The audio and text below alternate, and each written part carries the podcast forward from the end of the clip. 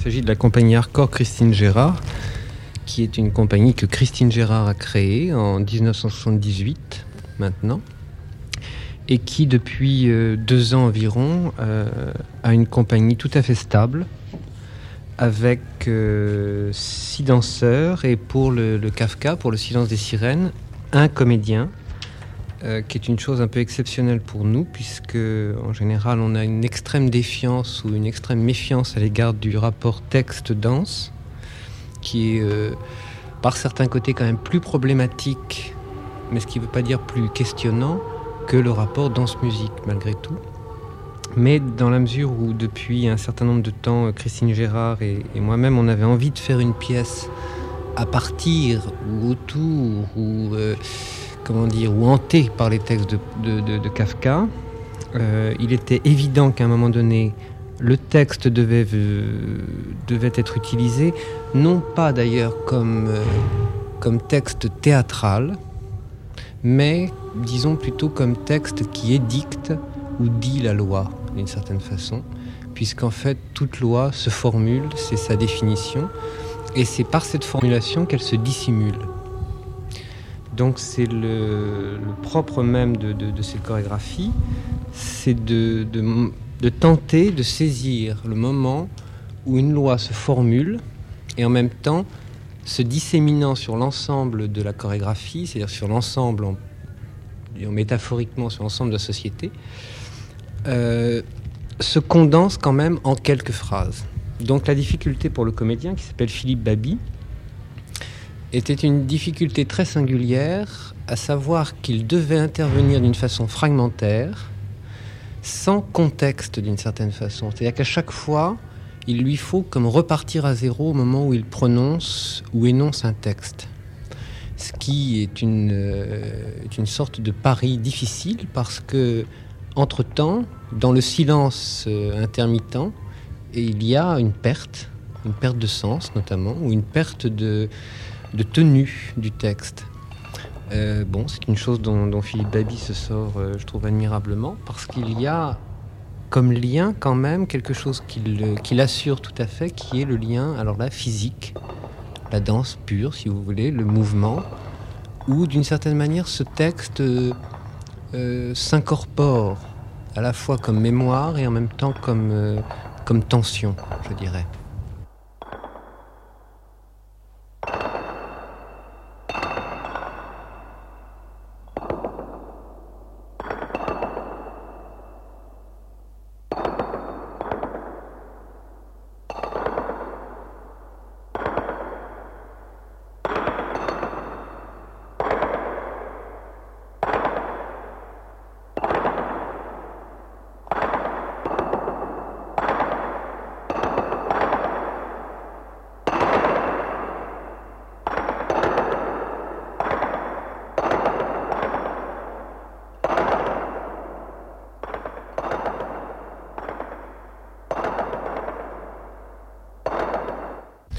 Oui, je voudrais dire que la, tâche d'Alain euh, était un peu particulière aussi, puisque ce qu'on ne pouvait pas tout à fait oublier, c'est qu'il y avait des textes de Kafka où il affirmait que pour lui, la musique non seulement lui était étrangère, mais à la limite même insupportable. Et que, en l'occurrence, la musique le, pouvait l'empêcher, euh, notamment d'écrire, par exemple.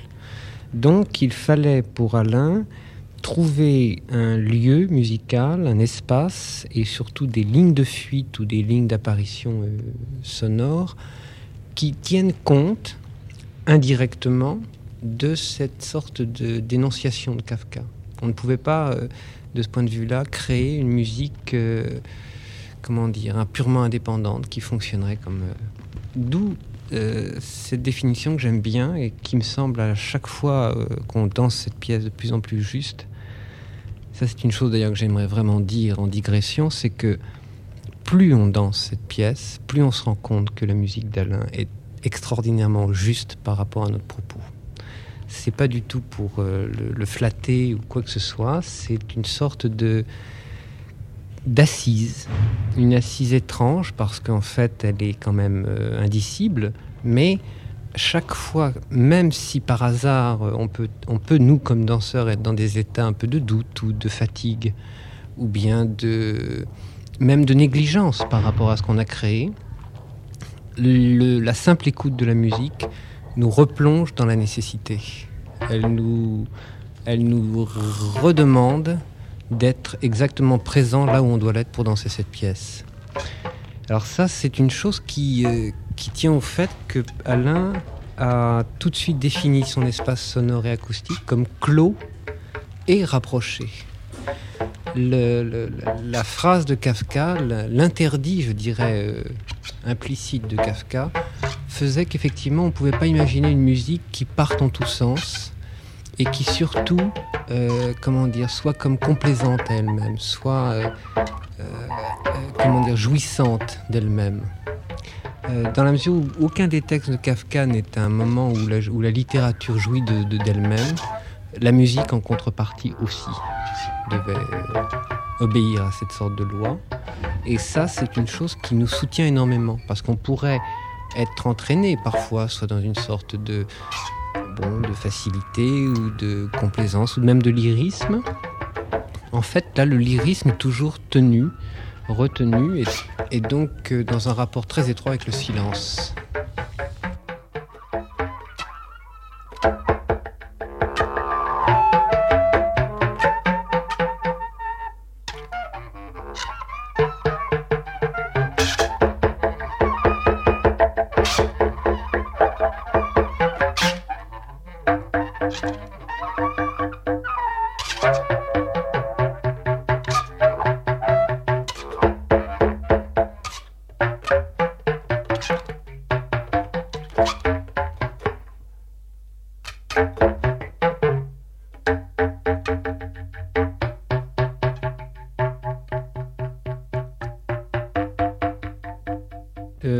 Le silence des sirènes. Hein. Cette pièce, ça signifie que c'est lié d'une part à, un très très court récit de, Kafka, qui doit faire une demi-page, et qui est important pour, pour comprendre notre propos parce que il inverse la légende d'Ulysse, à savoir que ce n'est pas Ulysse qui est fasciné par le chant des sirènes, mais que ce sont les sirènes qui, étant fascinées par Ulysse, se taisent. D'où euh, une sorte d'inversion du, de l'espace dans lequel on doit, euh, on doit produire cette pièce. D'où aussi l'impossibilité, comme le, soulignait un peu Alain, d'avoir un projet, disons, préétabli. D'où ce caractère un peu expérimental de chaque chose qui s'est construite. qu'on ne savait pas toujours où on allait. On va partir d'éléments très très réduits, alors ça peut être quelques mouvements, ou même des pressentiments de mouvements, et puis à partir de là, va se construire une séquence, par exemple. Mais sans savoir si cette séquence va achever, clore, euh, terminer, donner un sens à ce qui initialement s'est donné comme intuition. Et peut-être qu'il fallait parfois euh, le laisser ouvert. Quoi. Et quand je parle de choses un peu expérimentales, ça veut dire que par exemple, toute la première partie de cette pièce s'appelle les mésalliances. Ça signifie qu'il y a toujours deux termes qui sont en rapport l'un avec l'autre mais qui sont jamais faits pour s'épouser en harmonie euh, l'un et l'autre. Et c'est là où la musique d'Alain, par exemple, est tout à fait étonnante de ce point de vue-là. C'est parce que elle n'est ni parallèle, ni fusionnelle, ni au-delà. Elle est, comment dire, comme une sorte de, elle serait un peu comme une bande de Mébius, peut-être comme l'autre, l'envers de notre euh, de la même surface. D'autre part, euh, ce qui se passe ce soir, qui moi me, paraît tout à fait intéressant, c'est qu'apparemment on avait un espace quand même très défini dans cette chorégraphie, et pourtant, avec Jérôme, on, peut avoir tout d'un coup une autre voix qui va surgir directement sur scène ce soir, et où dans trois séquences particulières, euh, Jérôme va improviser. Avec déjà la partition existante, à la fois chorégraphique et musicale. Donc en fait, on se rend compte que même ce produit fini ne l'est pas autant qu'on le croit. Ce est quand même bien.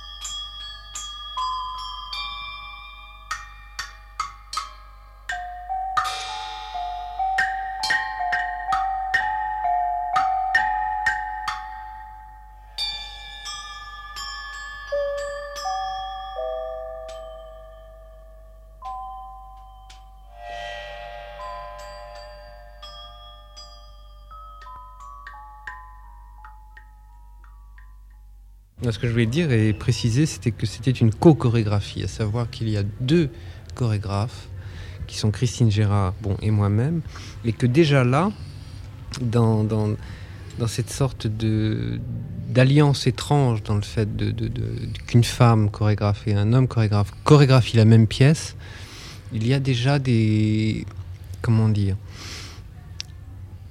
à la fois des points de rencontre, mais aussi des points de divergence. Et que ces points de divergence, l'essentiel, c'était que ça ne devienne pas des points d'adversité, par exemple.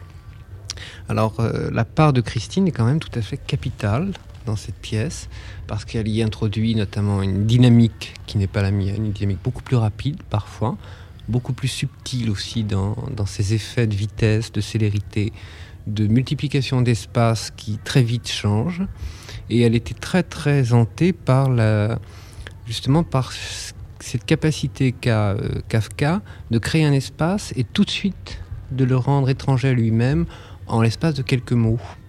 Par exemple, dans le procès, on peut effectivement passer d'une toute petite pièce réduite, euh, euh, asphyxiante et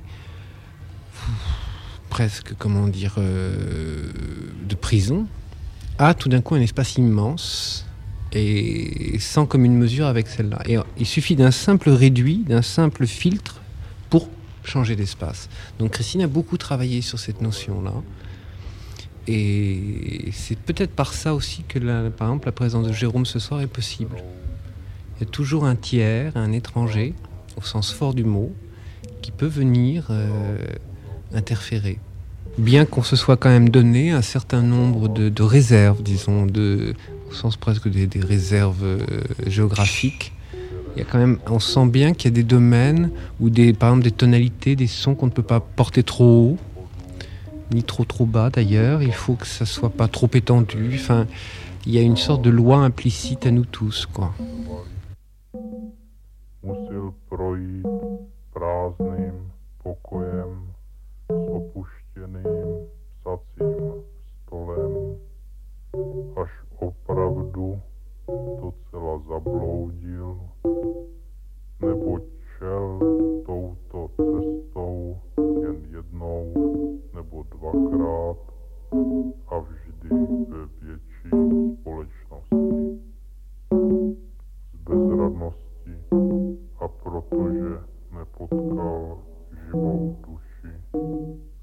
知道吗？